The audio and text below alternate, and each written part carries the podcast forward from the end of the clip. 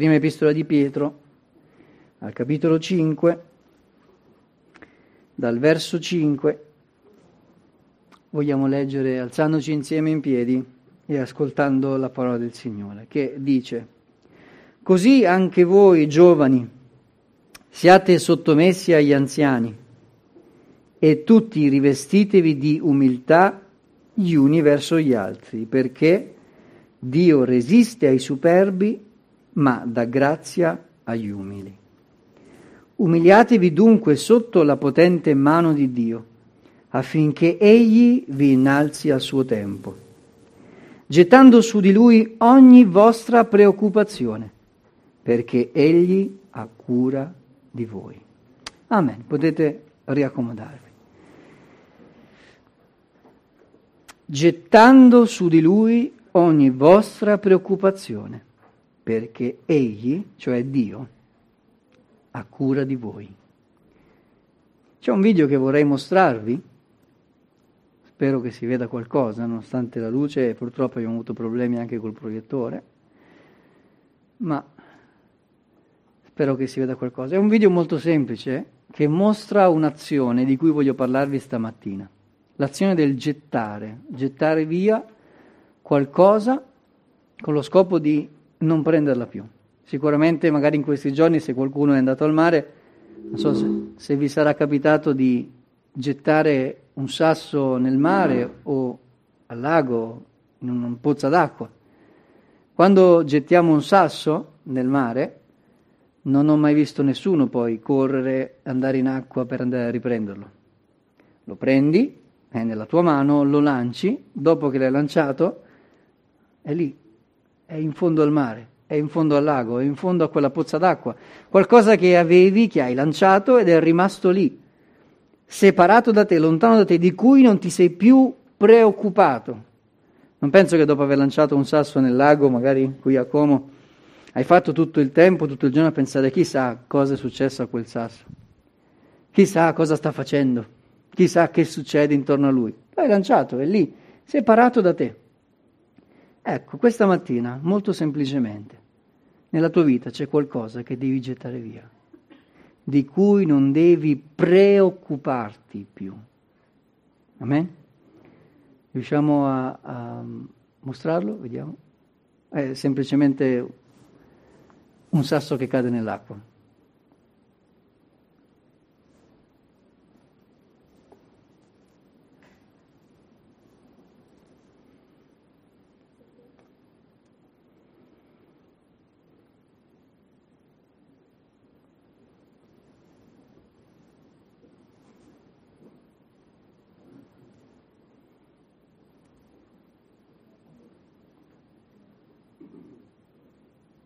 Niente di nuovo, eh? Non... Avete visto? Sei visto? Ok. Un sasso abbastanza grande che viene preso e viene lanciato nell'acqua e resta lì. Non viene più preso, non viene più uh, recuperato. E gettare via è un'azione che si fa quando ci si vuole liberare di qualcosa che non si considera più utile per la propria vita, di cui non si sente più il bisogno ehm, di cui non si vuole più avere il possesso, la disponibilità, lo hai gettato via perché non lo volevi più. Gettare via un'azione che prevede un allontanamento, nella maggior parte dei casi definitivo. Tipico pronto di un, di un uomo che lancia un sasso in uno specchio d'acqua, che difficilmente poi andrà a recuperare. Ebbene, la Bibbia ci parla di alcune cose che noi dobbiamo gettare via dalla nostra vita la prima per eccellenza, che è il cuore della Bibbia, del messaggio biblico, è gettare via il peccato. Getta via il peccato dalla tua vita. Perché il peccato è un peso troppo pesante da portare. Non siamo stati creati per portare questo peso, siamo stati creati per avere comunione con Dio, siamo stati creati per la santità, non per il peccato. E quindi tenersi i propri peccati nel proprio cuore, nella propria vita, ti grava di un peso che non sei stato creato per sopportarne. Devi liberartene, proprio come quell'uomo, o una donna, non so chi fu, Ha gettato quel sasso nell'acqua e lo ha lasciato lì. Così noi dobbiamo gettare via questo peso che schiaccia la nostra vita, che è il peccato appunto. Il Salmo 38.3 dice non c'è nulla di intatto nel mio corpo a causa della tua ira. Non c'è requie per le mie ossa a causa del mio peccato, perché le mie iniquità sorpassano il mio capo, sono come un grave carico troppo pesante per me. E allora che fare? E gettalo via. Così semplice. Ezechiele 18:30 il profeta di Dio dice tornate, convertitevi da tutte le vostre trasgressioni e non avrete più occasione di caduta nell'iniquità. Gettate via da voi tutte le vostre trasgressioni per le quali avete peccato, fatevi un cuore nuovo e uno spirito nuovo. Perché dovreste morire, o casa di Israele? Io infatti, dice Dio, non provo nessun piacere per la morte di colui che muore, dice il Signore Dio. Convertitevi dunque e vivete. Se stai vivendo nella tua vita con un peccato che ti schiaccia, è arrivato il tempo oggi di liberartene, di tornare a stare dritto, di tirare via questo peso che grava sulla tua vita, che ti fa essere triste, cupo, che non ti dà prospettiva, speranza, che ti fa sentire costantemente in colpa davanti a Dio. Liberati di questo peso, come dice Pietro, gettalo sul Signore. Lui porterà quel peso per te. Lo ha già fatto sulla croce, quando è stato castigato a causa delle nostre iniquità. E infatti dice Isaia che il castigo per cui abbiamo pace è caduto su di lui. Ma non è automatico. Non succede in automatico nella vita delle persone.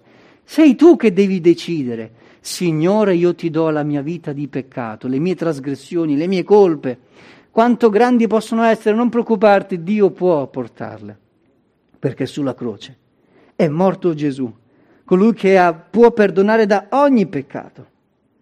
Un'immagine che il profeta stavolta Michea ci dà di ciò che Dio fa dei tuoi peccati è proprio quella di chi prende un sasso e lo getta in fondo al mare.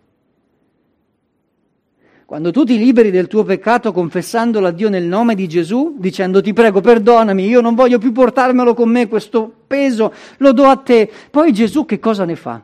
Dice la Bibbia che i nostri peccati sono stati cancellati, sì, ma che significa? Per farcelo capire, il profeta Michea usa proprio questo gesto, dice, quale Dio è come te, che perdoni l'iniquità e passi sopra la colpa del resto della tua eredità? Egli non serba la sua ira per sempre perché si compiace di usare misericordia. Egli dice tornerà ad avere pietà di noi, metterà sotto i suoi piedi le nostre colpe, getterà in fondo al mare tutti i nostri peccati. Getterà in fondo al mare tutti i nostri peccati. Ovviamente è un senso tipologico, figurato ma se non ricordo male il punto più profondo dell'oceano è la fossa delle Marianne, che se non sbaglio sono 11 o 13 chilometri, non ricordo più, di profondità. 11.000 metri sotto l'acqua c'è il fondo di quella fossa. Immagina Dio che prende il tuo peccato e lo getta lì dove né la luce né nulla riesce ad arrivare. Non se ne ricorderà più. Il posto migliore per i miei e i tuoi peccati non è su di te, ma è su Cristo che li cancella, li rimuove, li getta via, perché neanche Dio se li vuole ricordare più. Allora non andare avanti portando i tuoi pesi. Questa mattina scegli di credere in Gesù e gettare su di Lui ogni tuo peccato, perché sulla croce tu troverai perdono. Come dice Pietro, vogliamo gettare via l'ansia e la preoccupazione gettando su di lui ogni vostra preoccupazione. Sei preoccupato per qualcosa? Eh, bella domanda. C'è qualcuno qui che è preoccupato per qualcosa? Solo una persona. Bene, allora parlo con due persone. Bene, allora parlo con voi. Tre, quattro. Ok, allora facciamo che parlo con tutti, va? Perché tutti abbiamo qualche fonte di preoccupazione. Eh, ma perché? Eh, tanti motivi. Uno, siamo fragili, sappiamo di esserlo. Due, il contesto che ci circonda non è buono. Non vediamo un regno di pace, di prosperità. Ci sono difficoltà nella nostra vita e nella vita di chi c'è intorno a noi. E tutto questo diventa fonte di preoccupazione. Perché? Perché noi non vediamo tutto, non conosciamo tutto, non sappiamo il futuro, non possiamo fare tutto, siamo limitati, siamo deboli e questo ci crea preoccupazione, ansia. Cominciamo a essere agitati. Che vogliamo fare? Beh, due cose. O ci teniamo la nostra preoccupazione, oppure la gettiamo sul Signore. Stamattina tu puoi concludere questo culto o tenendoti le tue ansie, le tue preoccupazioni, o gettandole sul Signore. Non c'è un'altra strada. O tu o Dio, perché nessun altro si prenderà le tue preoccupazioni, c'ha già le sue. La scrittura ci invita a gettare su di Lui ogni, non soltanto quelle grandi, ogni vostra preoccupazione. Ogni vuol dire tutte. L'ansia è inutile, è dannosa. Non c'è niente di utile nell'essere ansiosi e preoccupati, non ci guadagni niente. È come una persona che deve correre e corre con le gambe legate. Non potrà correre, dovrà saltare. Questa è l'utilità dell'ansia. Nessuna. Ti ostacola, ti impedisce, non c'è niente di... Tu non è che se ti preoccupi le cose migliorano. Dici, vabbè, almeno mi preoccupo, così le cose cambieranno. No, no. Non serve a niente la preoccupazione. La Bibbia ce lo dice che non raggiunge nessuno scopo positivo, anzi ci rovina il presente in vista di un futuro che non possiamo nemmeno governare, perché il futuro non è nelle nostre mani. Nel momento in cui ti preoccupi, tu ti stai appropriando di qualcosa che non è tuo, il futuro. Ti preoccupi per quello che succederà. Il problema, sai qual è? Che quello che succederà non lo sai, ma non puoi neanche essere sicuro di esserci nel futuro. Chissà cosa succederà quando diventerò anziano. Ma perché sei sicuro che diventerai anziano? Chissà cosa succederà quando i miei figli se ne andranno di casa. Magari non ci sarai più. O non se ne andranno di casa i tuoi figli. Non so quale è peggio.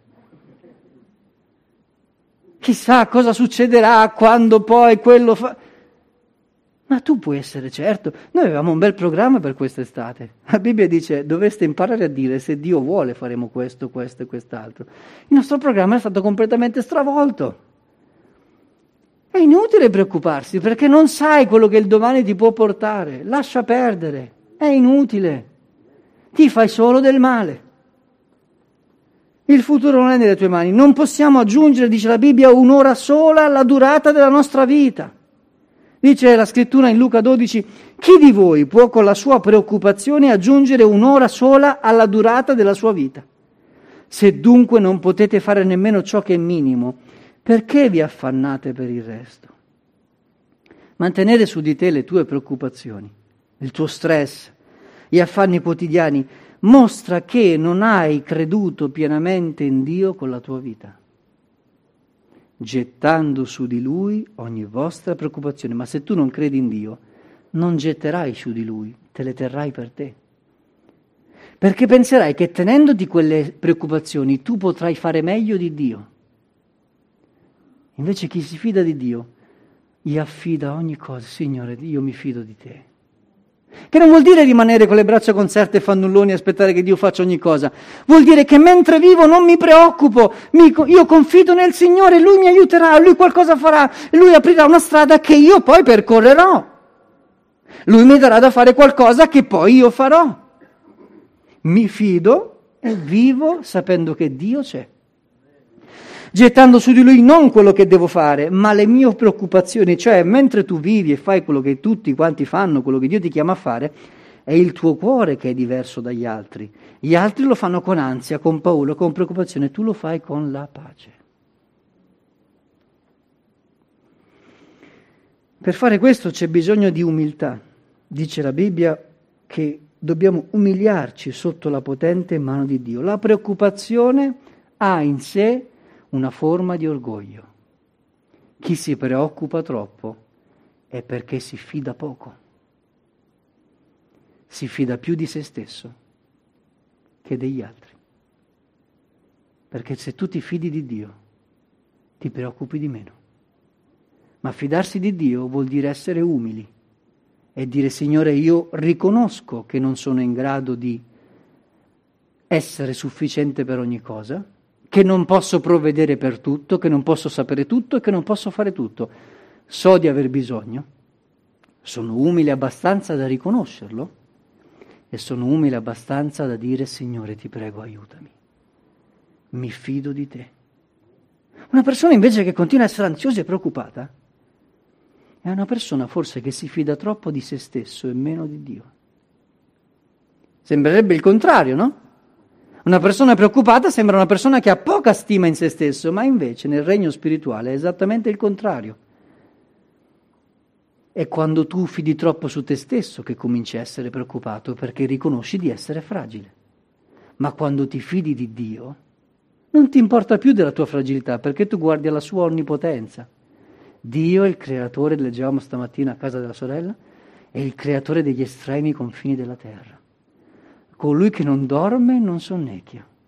La mia vita è al sicuro. Accada quel che accada, io mi fido di Dio. E così si manifesta la pace. A volte pensiamo che Dio non si interessi delle difficoltà che noi stessi ci siamo creati. Eh, te la sei cercata e adesso vuoi che Dio ti aiuti. Sì, perché Lui è amore. Lui si prende cura anche di chi lo oltraggia, di chi lo offende, di chi pecca contro la sua volontà.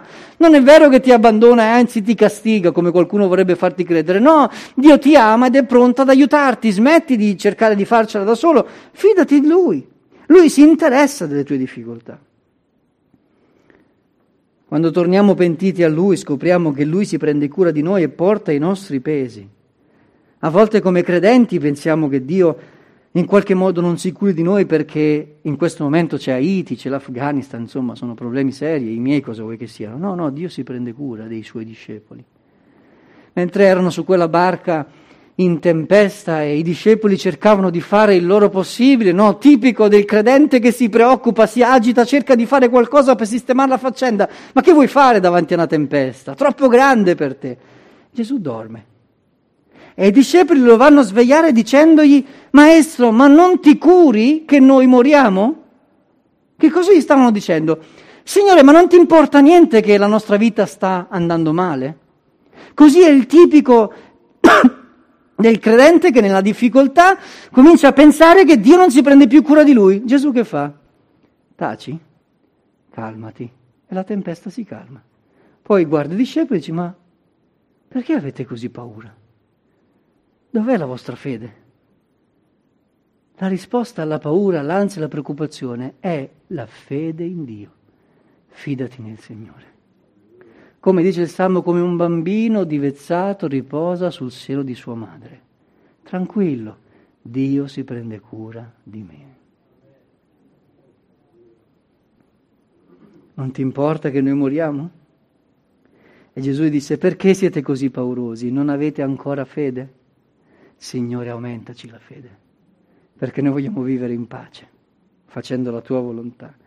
Lasciare ogni peso e preoccupazione a Dio richiede un'azione di fede e non un'attesa passiva. Io mi fido del Signore, gli do le mie ansie, le mie preoccupazioni e vivo facendo la sua volontà. Non lasciarti andare alle circostanze, ma sottomettiti al Dio che governa su ogni circostanza. Pensando alla mia vita e guardando ai miei figli che crescono, dico, Signore, Stamattina pensavo, chissà quando saranno salvati, chissà quando daranno il loro cuore a te, chissà che esperienze faranno. E appena cominci a farti queste domande, comincia a montare l'ansia, perché sei genitore e vuoi bene ai tuoi figli. La preoccupazione. Poi mi sono detto, ma il Signore che è stato buono e fedele con me, sarà buono e fedele anche con i miei figli. È inutile che mi preoccupo. Posso pregare, ma posso soprattutto confidare in Dio che farà la sua parte ancora come l'ha fatto nella mia vita. Vogliamo lasciare al Signore anche i nostri pesi ed affanni. Che differenza c'è fra preoccupazione e affanni e pesi? La preoccupazione è una cosa che ti immagini che succederà e che ti produce ansia. Quindi è qualcosa che di fatto non esiste ancora, ma per la quale tu ti stai preoccupando. L'affanno e il peso invece è qualcosa di reale, di concreto, che c'è nella tua vita. Non puoi dire che non c'è, ce l'hai già oggi, che ti sta schiacciando. Una patologia, una malattia, un problema in famiglia, un problema al lavoro, un problema nel servizio cristiano, una difficoltà, una persecuzione, sono pesi che schiacciano la tua vita e che tu in qualche modo fai fatica a portare, anche qui il Signore ci vuole dare una mano. E dice il Salmo 55, getta sul Signore il tuo affanno ed Egli ti sosterrà, Egli non permetterà mai che il giusto vacilli. C'è qualcosa che sta gravando nella tua vita? Stamattina scegli di gettarlo sul Signore. Sia benedetto il Signore, dice il Salmo 68, giorno per giorno porta per noi il nostro peso, il Dio della nostra salvezza, giorno per giorno. Non c'è un giorno nel quale non puoi dire Dio ti prego aiutami.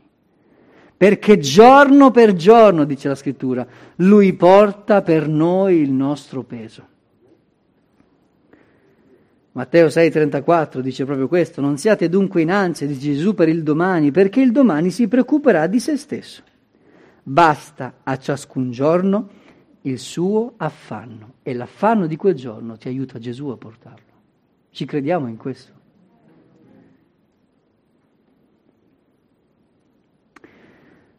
Un'altra cosa che dobbiamo gettare via sono i nostri idoli. I nostri idoli sono le cose che hanno il primato nella nostra vita e non sono Dio. In Ezechiele troviamo il profeta che parla di Dio al suo popolo dice gettate via ognuno di voi le abominazioni che attirano i vostri sguardi e non vi contaminate con gli idoli d'Egitto. Io sono il Signore, il vostro Dio.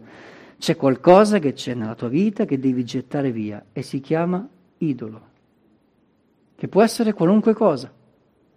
Può essere l'avidità, il denaro, il lavoro, la famiglia, gli hobby, la salute. Qualcosa che sta diventando troppo importante per te, più importante di Dio.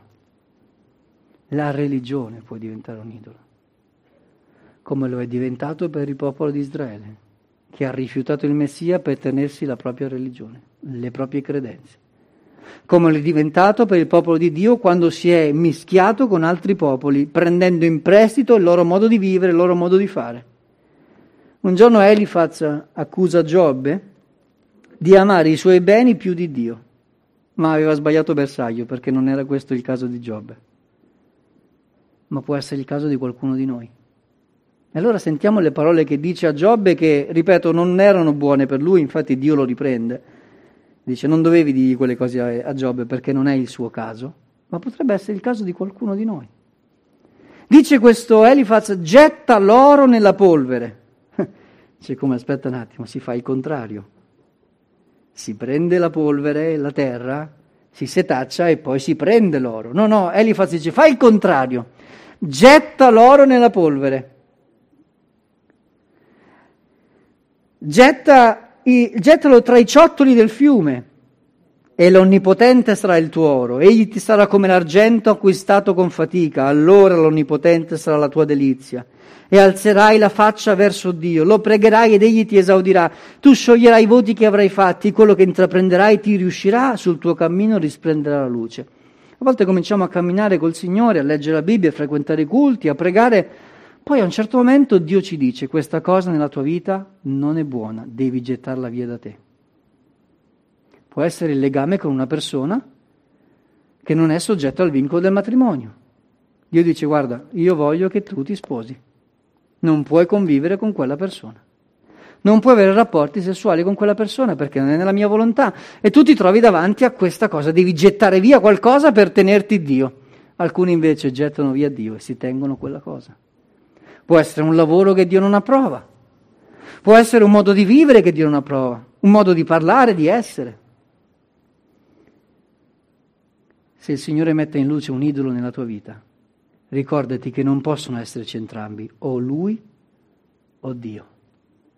Vogliamo dire, Signore, ti prego, aiutami a riconoscere le cose che mi impediscono di avere te al primo posto della mia vita. E quando sarà il momento, Dammi il coraggio di gettare via da me queste cose. Come possiamo gettare via queste cose dalla nostra vita? Come? Beh, abbiamo visto già che un elemento indispensabile è l'umiltà, di riconoscere che qualcosa in noi deve andarsene via. Ma l'invito più importante ce lo fa proprio Gesù in Matteo 18, versi molto conosciuti che dicono venite a me, voi tutti che siete affaticati e oppressi, e io vi darò riposo. Prendete su di voi il mio gioco e imparate da me, perché io sono mansueto e umile di cuore, e voi troverete riposo alle anime vostre, perché il mio gioco è dolce, il mio carico è leggero. Non sembra strano che Dio dica a delle persone stanche di prendere un peso? Sembra strano. Dio dice alle persone affaticate e oppresse di venire a Lui, di in qualche modo eh, trovare riposo, ma poi dice prendete su di voi il mio gioco. Cioè una persona stanca e oppressa, tutto quello che vorresti fare è mettergli qualcosa sulle spalle. E invece Gesù gli dice venite a me, voi che siete affaticati e oppressi, io vi darò riposo, prendete su di voi il mio gioco, che era, come sapete, un attrezzo di legno che si metteva sul dorso dell'animale per fargli tirare il, il carro, l'attrezzo. E spesso si mettevano a giocati due animali insieme, in modo che con la forza di entrambi si riusciva a lavorare. Ma tu a una persona affaticata e oppressa non gli dici di prendere qualcosa sulle spalle. E invece Gesù lo fa. Perché la nostra oppressione, la nostra stanchezza deriva soprattutto dal fatto che siamo lontani dalla volontà di Dio per la nostra vita. Dio ci ha creati per essere in comunione con Lui e dal suo servizio. C'è qualcosa di cui non ti puoi liberare? C'è qualcosa che non devi gettare via da te? Ed è la volontà del Signore. Il gioco, come dicevo, si metteva sul dorso di due animali. Quando leggiamo che il Signore porta per noi il nostro peso, vuol dire che mentre tu vivi, accanto a te c'è Gesù che porta insieme a te quel peso. Questo vuol dire prendete su di voi il mio gioco. Non devi farcela da solo, devi buttare le tue preoccupazioni su di me. Io sono qui al tuo fianco, andiamo avanti insieme. Tu fai la tua parte, io faccio la mia. Questo provoca pace nel tuo cuore, quando tu ricevi nella tua vita la volontà di Gesù e cammini insieme a Lui. E quindi andare al Signore vuol dire gettare su di Lui ogni peso. Vogliamo farlo attraverso la preghiera. Sentite che parole straordinarie, anche queste molto conosciute, usa l'Apostolo Paolo. Non angustiatevi di nulla, non angustiatevi di nulla. E come si fa? Non angustiarsi di nulla, non permettere a nulla di crearti ansia, preoccupazione. Come si fa? Ma in ogni cosa fate conoscere le vostre richieste a Dio in preghiere e suppliche. Più preghi e meno ti preoccupi. Se c'è qualcosa che ti disturba, proprio di quella cosa parlane col Signore. Parlane col Signore in preghiera. Prega. Vedrai che la preoccupazione ti lascerà. Se ritorna, tu ritorna a pregare. Se non ritorna, tu continua a pregare in modo che non torni. Parlane con il Signore. In ogni cosa fate conoscere le vostre richieste a Dio in preghiera e supplica, accompagnate da ringraziamenti e che succede? E la pace di Dio, che supera ogni intelligenza, custodirà i vostri cuori e i vostri pensieri in Cristo Gesù. Scriviti questo verso da qualche parte, perché questa è la risposta alle tue preoccupazioni. Affida al Signore in preghiera, Signore, io ho questo peso nel cuore, lo affido a te. Ti prego, dammi pace. Una pace che supera ogni intelligenza. Custodisci la mia mente, Signore, dammi pace succede se tu preghi. Per mezzo della fede. Dice Ebrei, anche noi dunque, poiché siamo circondati da una così grande schiera di testimoni, deponiamo ogni peso e il peccato che così facilmente ci avvolge e corriamo con perseveranza la gara che ci è proposta, fissando lo sguardo su Gesù, colui che crea la fede e la rende perfetta. Il tempo è corso via veloce, ma devo raccontarvi di qualcosa che invece non dobbiamo gettare via.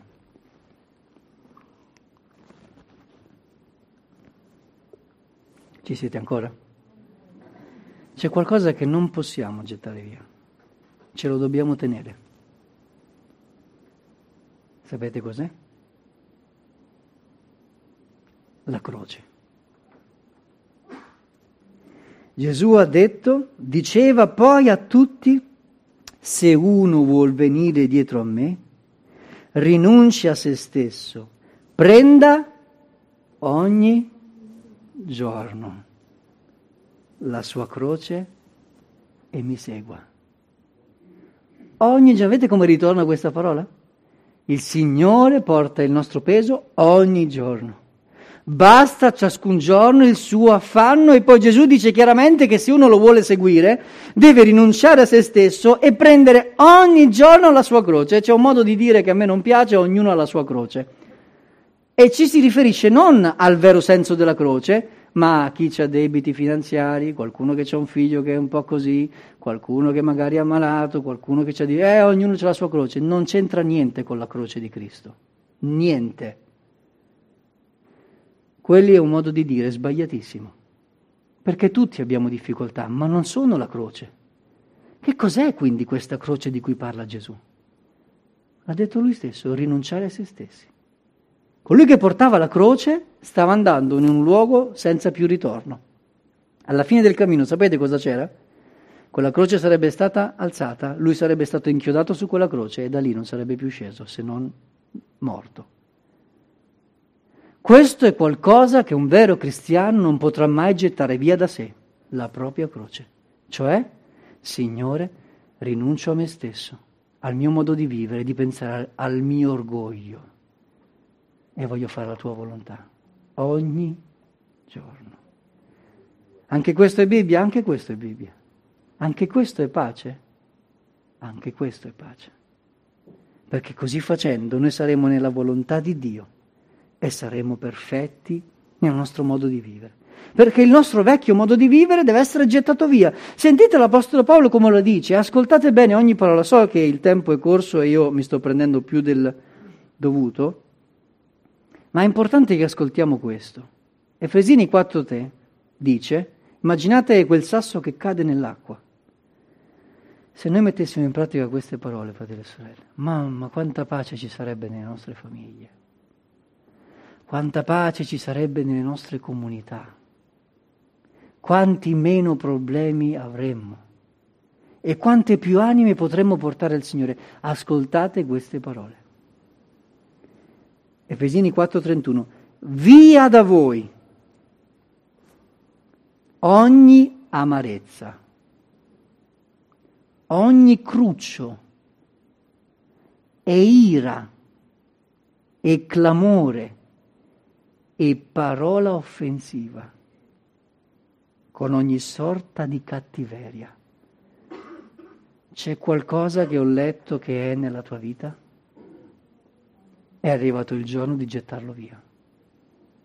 Fratello, tu vieni, vieni perché quello ha detto, poi non si è comportato bene, tu devi venire, devi fare. Eh, tu, tu corri, no? Poi, poi quell'altro, poi, quella, poi, poi, poi chiama. Poi... Invece di raggiungere i perduti, guerreggiamo tra credenti, guerreggiamo in famiglia, genitori contro figli, figli contro genitori, marito contro moglie, eccetera, eccetera. È tempo di gettare via, fratelli, gettare via questo modo di parlare, di vivere. Amen. O ve lo volete tenere? Ve lo volete tenere? Non penso che sono cose buone, non penso che sono cose che fanno del bene. Bisogna gettare via, fratelli come qualcuno che getta un sasso e non se ne preoccupa più. Via da voi ogni amarezza, cruccio, ira, clamore, parola offensiva. Pensate se questo lo mettessimo in pratica già solo nel nostro matrimonio, quanto sarebbe bello e penso che mia moglie mi sta ascoltando, abbiamo tutti bisogno di questo, tutti, io per primo e tutti quanti noi, via da voi ogni sorta di cattiveria, siate invece benevoli, misericordiosi gli uni verso gli altri, perdonandovi a vicenda come anche Dio vi ha perdonati in Cristo. Questi sono da incorniciare questi versi, fratelli. Via! Non hai bisogno di quelle cose, ti fanno male, buttale via. Prima Pietro 2 dice sbarazzandovi. Vi viene proprio in mente di uno che butta l'immondizia. È vero? Sbarazzatevi. Sbarazzandovi di ogni cattiveria, di ogni frode, dell'ipocrisia, delle invidie, di ogni maldicenza. Oh Signore, aiutaci. Immondizia da buttare, fratelli. La maldicenza è immondizia da buttare. Amen sentito una, una forma alternativa di amen. Via, sbarazzarsi, buttare via. come bambini appena nati, desiderate il puro latte spirituale, cioè la parola, finché con esso cresciate per la salvezza, se davvero, se davvero avete gustato che il Signore è buono. Butta via un po' di cose che ti parlano di chi eri prima di venire a Cristo e ricevi un nuovo modo di vivere. La tua sorte gettala nel Signore, come dice Proverbi 16:33, si getta la sorte nel grembo, ma ogni decisione viene dal Signore. Il mio futuro è nelle tue mani. Le ultime due cose e poi concludo. I tuoi beni, gettali via, tra virgolette. Cioè non sprecarli, non sperperarli come il figlio prodigo, ma usali per fare del bene. Amen. Ecclesiaste 11.1 getta il tuo pane sulle acque, perché dopo molto tempo lo ritroverai, fanne parte a sette, anche a otto, perché tu non sai che male può avvenire sulla terra. Proverbi 11 dice c'è chi offre liberalmente e diventa più ricco, e c'è chi risparmia più del giusto e non fa che impoverire. Chi è benefico sarà nell'abbondanza, chi annaffia sarà egli pure annaffiato. Ora dico questo, dice Paolo Corinzi, chi semina scarsamente mieterà altresì scarsamente e chi semina abbondantemente mieterà altresì abbondantemente. Galati 6,9 Non ci scoraggiamo di fare il bene, perché se non ci stanchiamo mieteremo a suo tempo, così dunque finché ne abbiamo l'opportunità facciamo del bene a tutti, ma specialmente ai fratelli in fede. Facciamo del bene con i nostri beni. Facciamo del bene con i nostri beni. Eh, ma quella persona poi ne approfitta, peggio per lei, avrà un cuore malvagio, un cuore che approfitta, un cuore che non riesce ad avere un'autonomia, un'iniziativa, a camminare col Signore. Eh, ma poi li sperpera, li spreca. Beh, il Signore ti dia saggezza. Ma come dice Galati, non ti scoraggiare di fare del bene soltanto perché qualcuno si comporta male. Ci sono tanti che hanno bisogno, tanti fratelli. Signore, dacci degli occhi per vedere a chi possiamo fare del bene con i nostri beni che tu ci hai dato. Getta la rete della provvidenza, dell'ubbidienza, della fede e del servizio. Ricordate quando Gesù si presenta ai discepoli dopo che è risorto e loro avevano fallito, non avevano preso nulla. Gesù disse loro, avete del pesce? Gli risposero no, ed egli disse loro, gettate la rete dal lato destro della barca e ne troverete. Essi dunque la gettarono, non potevano più tirarla su per il gran numero di pesci. Fratello e sorella, viviamo per fede. Quando il Signore ci comanda di fare qualcosa, facciamolo, gettiamo la nostra vita nelle sue mani perché noi raccoglieremo frutti abbondanti, serviamo il Signore con gioia. E infine, qualcosa di cui vi parlo spesso, gettiamo il seme della parola. Avete mai visto un seminatore che dopo aver gettato il seme poi se lo va a riprendere? Predichiamo la parola di Dio, fratelli. Parliamo di Dio. Gettiamo questo seme, non importa su che terreno cadrà, in fondo noi non lo sappiamo. Se sarà un cuore duro, se sarà un cuore spinoso. Non è il nostro compito scegliere il terreno. Gettiamo il seme della parola a chiunque, parliamo di Gesù e poi lui farà crescere.